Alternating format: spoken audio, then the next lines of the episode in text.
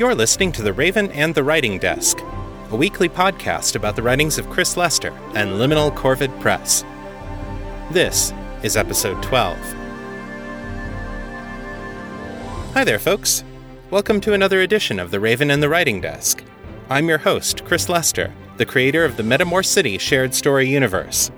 You can find out more about Metamor City at metamorcity.com. There are more than 50 past episodes there for your listening pleasure, including the award-winning podcast novel Making the Cut, which features a full cast, music, and sound effects. Check it out if you haven't already.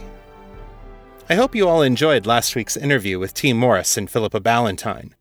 There will be more author interviews in the months to come, but now it's time to get back to the fiction. So, let's get to today's story. Today I'm reading you the first part of a Metamor City novella called The Cuckoo. This story has been available in ebook for a while, but it has never appeared in podcast before. In fact, before this, the only people who ever heard me read The Cuckoo aloud were a small band of devoted metamorphs who attended a late-night reading at Balticon several years ago.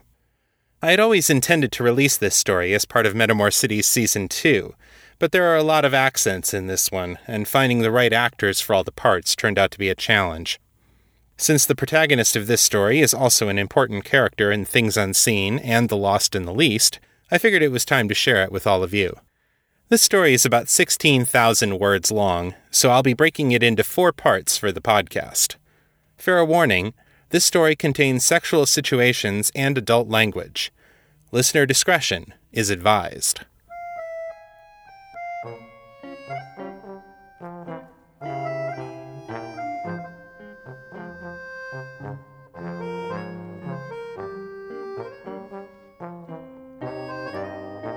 The Cuckoo by Chris Lester. Part 1.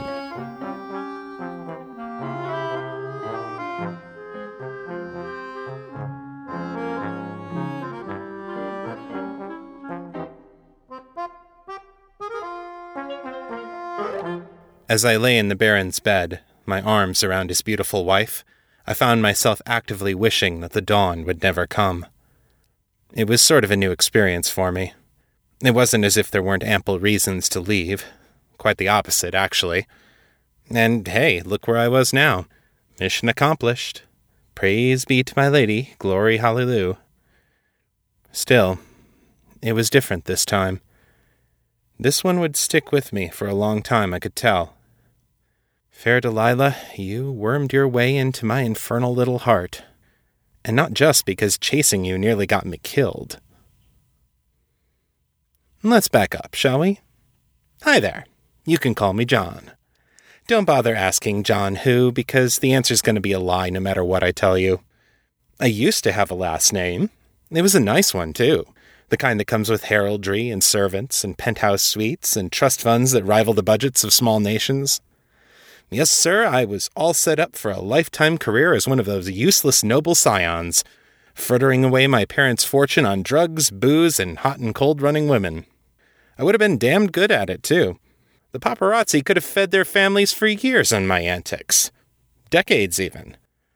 It was a nice dream, but, alas, not one destined for me. My access to the family jewels got cut off as soon as Daddy found out that I hadn't been spawned from, well, the family jewels. Given that I was his only male heir, they might have been willing to keep that under wraps, if I had been human. But when you're from a family that prides itself on its genetic purity, and your son turns out to be an incubus, yeah, that's the sort of thing that gets you disinvited from parties. The political kind, as well as the social kind. So, they gave me the boot. Excoriated is the term they use in the old noble houses. There's a fascinating story about that, and maybe I'll tell you about it sometime. But in the broad strokes, I'm just like any other kid ever sired by an incubus. You see, kids born to succubi are raised knowing what they are. Lucky bastards. But incubi are like cuckoos. They plant their children in someone else's nest and let them grow up thinking they're human. Then, sometime after they hit puberty, they absorb enough lustful energy from the people around them that they change, turning into full-powered inkies and suckies. The smart ones manage to keep their powers hidden. The dumb ones start pulling auras on people left and right, seducing every hot guy or chick in sight, and eventually end up on the business end of a Lightbringer's sword. Me, I split the difference. When I got outed, only 5 or 6 people knew my secret, and they all had reasons for keeping it quiet. My nominative parents let me finish uni, then sent me packing with a measly $50,000 and an order to keep my big mouth shut. Like I said, not too different from the usual. Delilah comes into the picture 15 years later, and that's where things get interesting. I first spotted her from clear across the room at House Brightleaf's annual winter ball. She huddled in the lee of a grand staircase, looking as miserable and forlorn as a wet kitten. The hall was probably about 20 degrees standard, which is a fine spring day in Metamor, and a bloody extravagance when you're heating a room with 10-meter ceilings in the middle of January. Also, most of the Brightleafs are fox morphs, and 20 degrees is about as warm as you'd ever want it when you're wearing a fur coat. But this dear lady was no theriomorph, and she clearly wasn't from around here. Her dark olive skin and lustrous black hair stood out dramatically amid the pale Southmorans and Kitchlanders who made up most of Metamor's ruling class. She looked to be in her early 30s, with elegant features that were still lovely even in the midst of her distress. She wore a sleeveless evening gown of royal blue, with a high neckline and a knee-length hem that was slashed dramatically up the side of the right leg. It was both stunning and utterly out of fashion, at least in this part of the Empire. The white shawl she clutched around her shoulders was equally gauche, and didn't seem to be doing nearly enough to ward off the cold. The other guests seemed to be studiously avoiding her, as if her social ineptitude would somehow infect them if they got too close. Beautiful, alone, and vulnerable. For an incubus, that's like tying a stake around your neck. My mouth watered just looking at her. I put on a gentle, concerned expression and approached her. She glanced up at me when I came within 2 meters, then looked away. Apparently, she expected me to say something cruel, or ignore her like everyone else had done. I do so enjoy surprising people. "Are you all right, milady? You look chilled." She looked up at me then, her expression startled. "What?" I gave her that gentle smile again, and nodded to her respectfully. "I asked if you were well, milady. Forgive my impertinence, but I couldn't help but notice that you seemed to be in some discomfort. Shall I fetch you anything? A doctor?" She blinked, then returned my smile with a rueful edge. "Thank you, no. I will be all right. It is just so very cold is all." I could hear the sweet undertones of a Tornish accent in her voice. She'd done her best to banish it, but it was there. "In that case, allow me to offer my jacket," I said, slipping off my coat and holding it out to her. "The cold doesn't bother me much." Nor did the heat, in point of fact. As a Daedra, I can be naked at 20 below or in a wool suit at 50 above, and it doesn't bother me in the slightest. But it would have been indiscreet to mention that to the lady. She slid on the coat with a look of immense gratitude. "Thank you. I am in your debt, Lord." "John," I said, bowing to her. "John Tiffrey, second son of Baron Gamaliel Tiffrey of Menth." All of which was a lie, of course. Young Lord John was invited to the winter ball, but he was indisposed for the evening. It seems that a particularly energetic romp with a cute little blonde had left him so drained that he would sleep soundly until morning. Have I mentioned that incubi can shapeshift? Well, we can. And I'm nothing if not flexible, in all senses of the word. Point being, it would have been rather bad form if John didn't show up, and, great humanitarian that I am, I was happy to take his place. So far, even his own father hadn't noticed the difference. "Thank you, Lord John," the lady said. "I am the Baronessa Delilah Velasco de Moraine. It is a pleasure to make your acquaintance." She extended a hand, palm downward, and I kissed it. "The pleasure is mine," I said. "Moraine, would that be Baron Vincent Moraine of Cardale?" I'd heard that Baron Moraine had had a wedding recently. If this was the bride in question, he'd married up. "The same." Her voice was calm, without inflection, but the muscles around her eyes tightened slightly. "Moraine is a distinguished house with a proud history," I said. "I'm surprised to not see the Baron with you. Is he ill?" Delilah grimaced. "No, he is upstairs," She gestured with her chin at the staircase. Discussing politics. She almost spat out the word, and I filed away that tidbit for future reference. Ah, yes. There's an election coming up this fall, is there not? She nodded wearily. My lord husband is hoping to win one of the open peer seats in the Metamorian Senate. He is most enthusiastic about it. Ah, well, best of luck to him, then. It's so good to see other nobles taking an interest in public service. I waggled my brows at her. Saves me from having to do it. She laughed. I take it you do not like the great game very much. Heavens, no, I chuckled. I'm a creature of the arts myself. Delilah raised her eyebrows in a look of genuine interest. You paint? Well, yes, but only badly, I admitted. I'm better with music and dancing. I craned my neck over the crowds to look out at the ballroom floor. It was still early in the evening, and the great organized dances had not yet begun, but the musicians were already playing softly in the background as the guests milled around, chatting. Speaking of dance, would you join me on the floor tonight? Assuming your husband is unavailable, of course. I smiled sheepishly. I'm afraid I'm without a partner tonight. She lowered her eyes and blushed. I don't know. What's the matter? I took her hand and squeezed it lightly. I've never known a Tornyard who didn't dance. It's not that. The dances that you do here are very strange. She blushed. So stiff, so formal. So many rules. I lose my place, forget the steps. Her voice fell to almost a whisper. The last time I tried, they laughed at me. They tried to hide it, but I could hear them. I felt a pang of genuine sympathy for her, and an utter disgust at the Baron.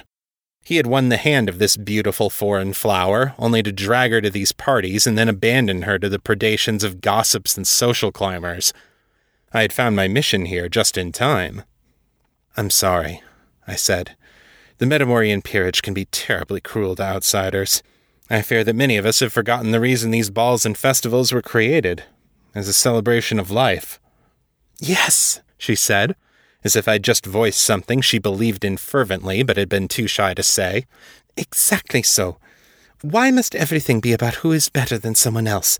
Why must we make others feel worse to feel better about ourselves? She shook her head. It is not so in Torn. There we have a saying. Companions divide sorrows and multiply blessings. I smiled. A good saying. But another adage also comes to mind. Trouble comes calling of its own accord, but joy waits for an invitation. I ran my eyes over the room until I spotted the Master of Ceremonies, his red fur standing out dramatically amid the pale winter colors worn by most of the guests. I have an idea, but I must speak to that gentleman about it. By your leave, milady?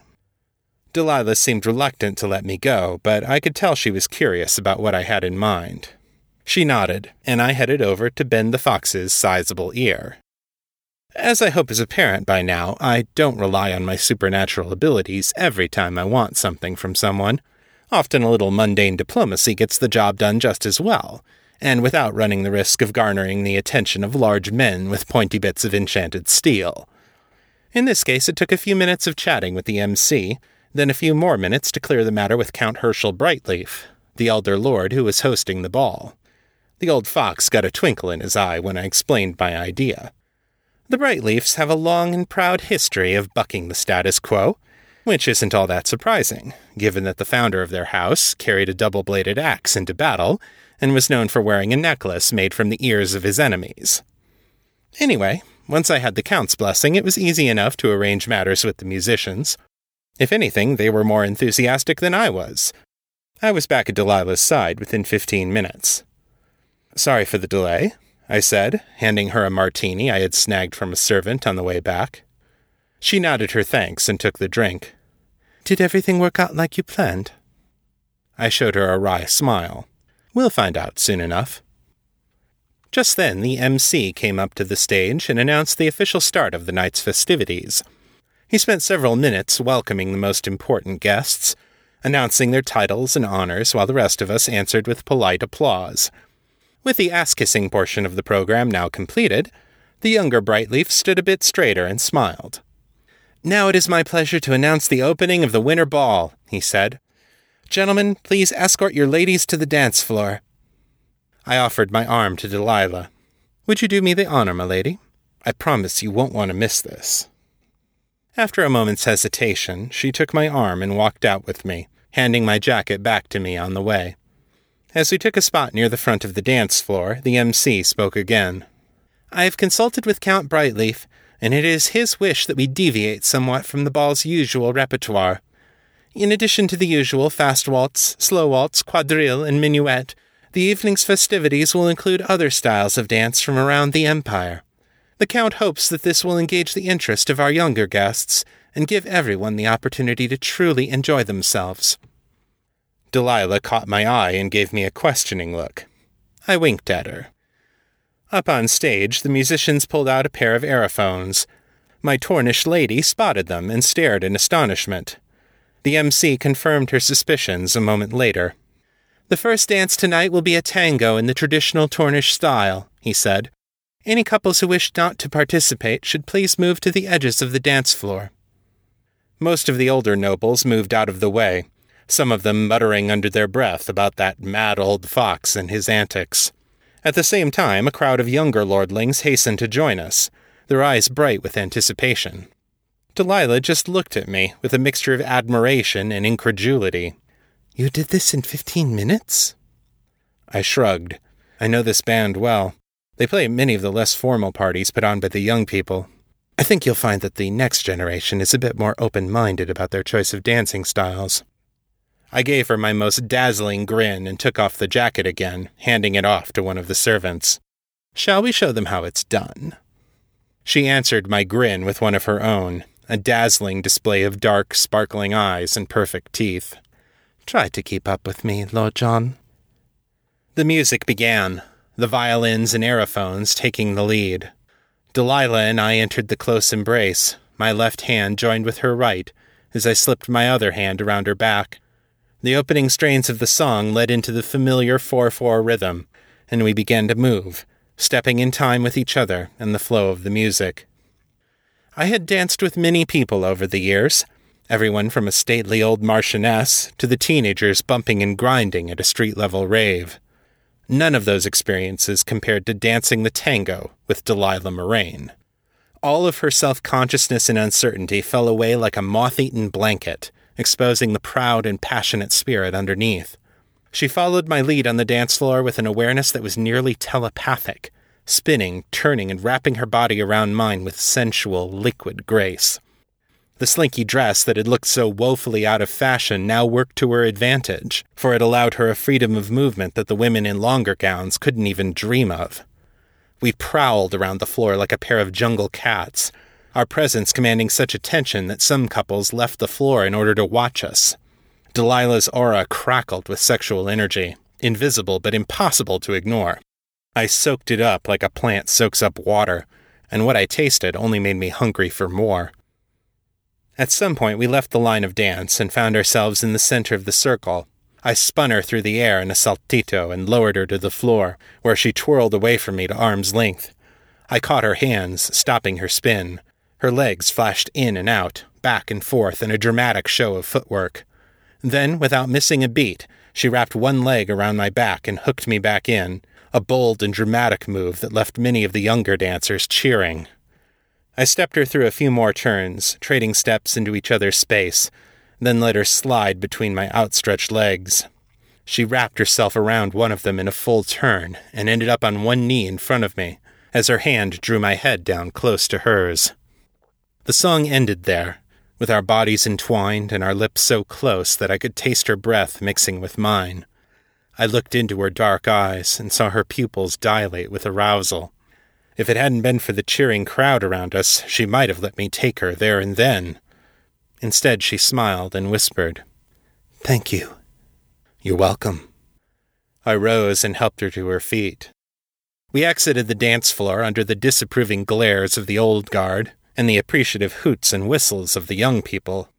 Delilah ignored them all, looking utterly radiant as we made our way over to one of the refreshment tables.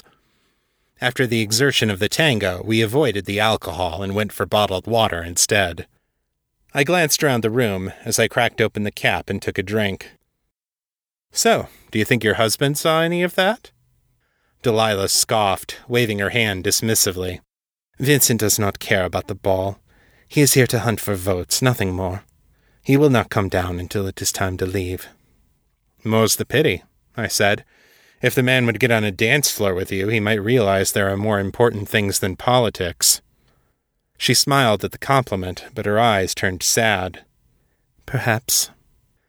Just then, one of the young couples we had been dancing with came up to congratulate us. Delilah smiled and chatted with them for a few minutes, but hesitated when they invited her to their home for a dinner party in February. She finally told them that she would need to clear it with her husband first, and they seemed to accept this. The young lord gave her a business card with his contact information before they politely excused themselves. Delilah stared at the card for a moment, then held it up in front of me. "This is a minefield. I go here, and how long will it be before I say or do something that offends them? They like me tonight, thanks to you, but do they truly want to be my friends, or are they only interested because I am, exotic?" I suggested dryly.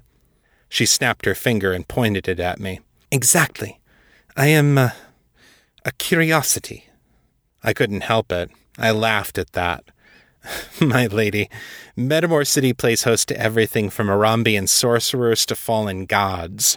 Our host for this event is a 60-year-old anthropomorphic fox. Curiosities are a dime a dozen here." She blushed, raising her bottle to me in a salute. "I see your point, but this does not change my problem." I frowned and stroked my chin, as if thinking carefully. I had her exactly where I wanted her, but I couldn't appear too eager. "I may be able to help you with that," I said. "I told you before that I work in the arts. One of the ways I make my living is as a private dance instructor. Perhaps we could meet, say 3 days a week, so I could teach you some of the more formal dances you've been having trouble with. Along the way, I could also instruct you in the finer points of Metamorian etiquette." I grinned. "I think I can show you how to navigate some of those minefields." Her eyes went wide. "Oh, would you? That would be wonderful. When could we begin?" I shrugged. "When is your husband away from the house? We will need several hours of uninterrupted time, and I wouldn't want to take away from your time together." She rolled her eyes. "Between this election race and his holdings in Cardale, he is away more often than he is home." She gave me the address for their penthouse suite. "Come tomorrow afternoon at 1:00. The servants will let you in." "Perfect," I said. I pulled a business card out of my pocket and handed it to her. "If you need to reschedule, call me at this number." She looked down at the card, frowned, then looked back up at me. "It says here that you are Mr. Jonathan Vance, dance instructor." I nodded. "Indeed it does." "So, why does it not say Lord John Tiffrey?" I gave her my best reassuring smile. "Lord John is only a persona made for public consumption. This face," I said, gesturing at myself, "is not my real face. Jonathan Vance is another persona who serves another role. To outward appearances, there is nothing to connect them to one another. And that's the way I like it." She nodded slowly, comprehension dawning on her face. "So this Vance is who you become when you are tired of playing the Baron's son. See, that's one of the things I love about my job. There's nothing quite as satisfying as telling someone the truth in a way that leads them to completely the wrong conclusion." "Basically, yes," I said. Her dark eyes glittered. "So, who is the real you, John? Who are you when you are not pretending to be something else?" I took her hand and raised it to my lips, then gave it one slow, meaningful kiss. I felt her shiver under my touch, and I looked up at her through heavily lidded eyes. "Perhaps you'll find out tomorrow," I said.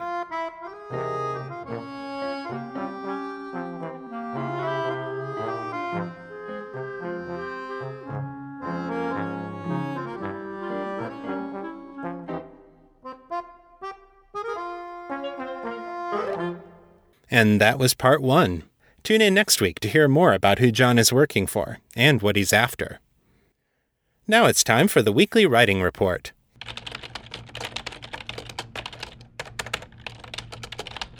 My goals are to write for at least 6 hours per week and a minimum of 350 words per day. I keep track of my daily word counts on the Magic Spreadsheet, a gamified writing tracker that awards points for consistent daily progress. You can find it on Google Plus by searching for the Magic Spreadsheet.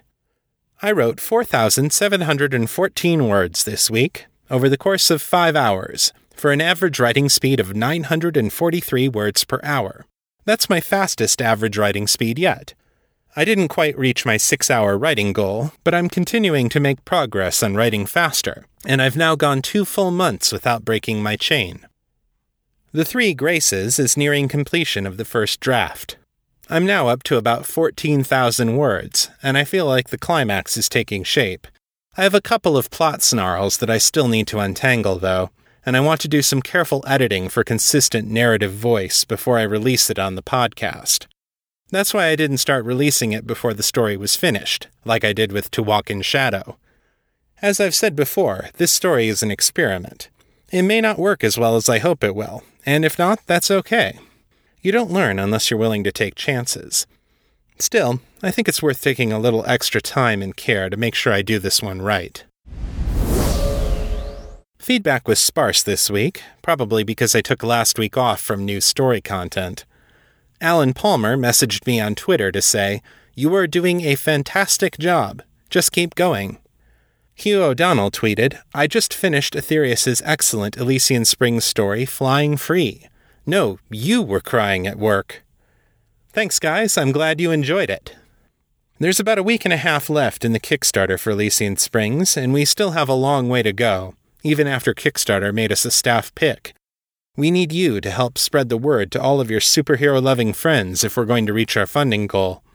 If you want to see my story Flying Free in print, along with new stories from T. Morris, Gail Z. Martin, Jared Axelrod, and more, please head over to Kickstarter and make a pledge today.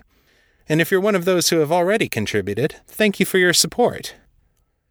One more thing I want to mention before I close the feedback section for this episode.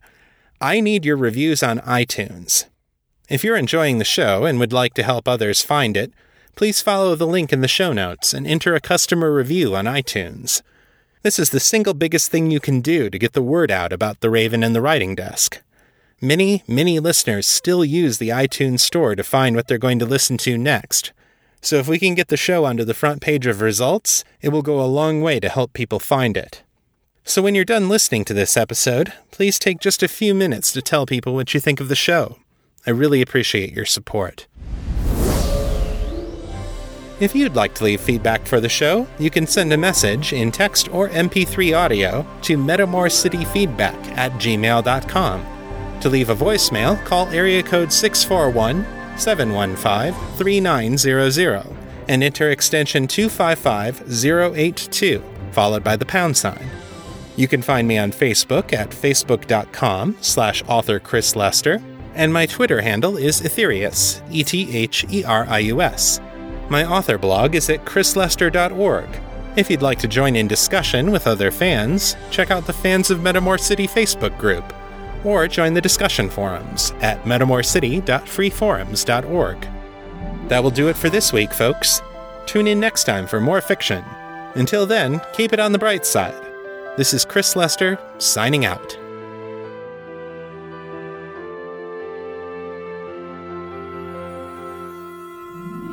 The material in this podcast is copyright 2009 and 2015 by Chris Lester and Liminal Corvid Press.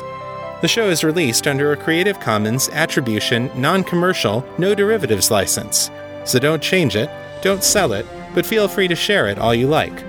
For more information about this license, please visit creativecommons.org.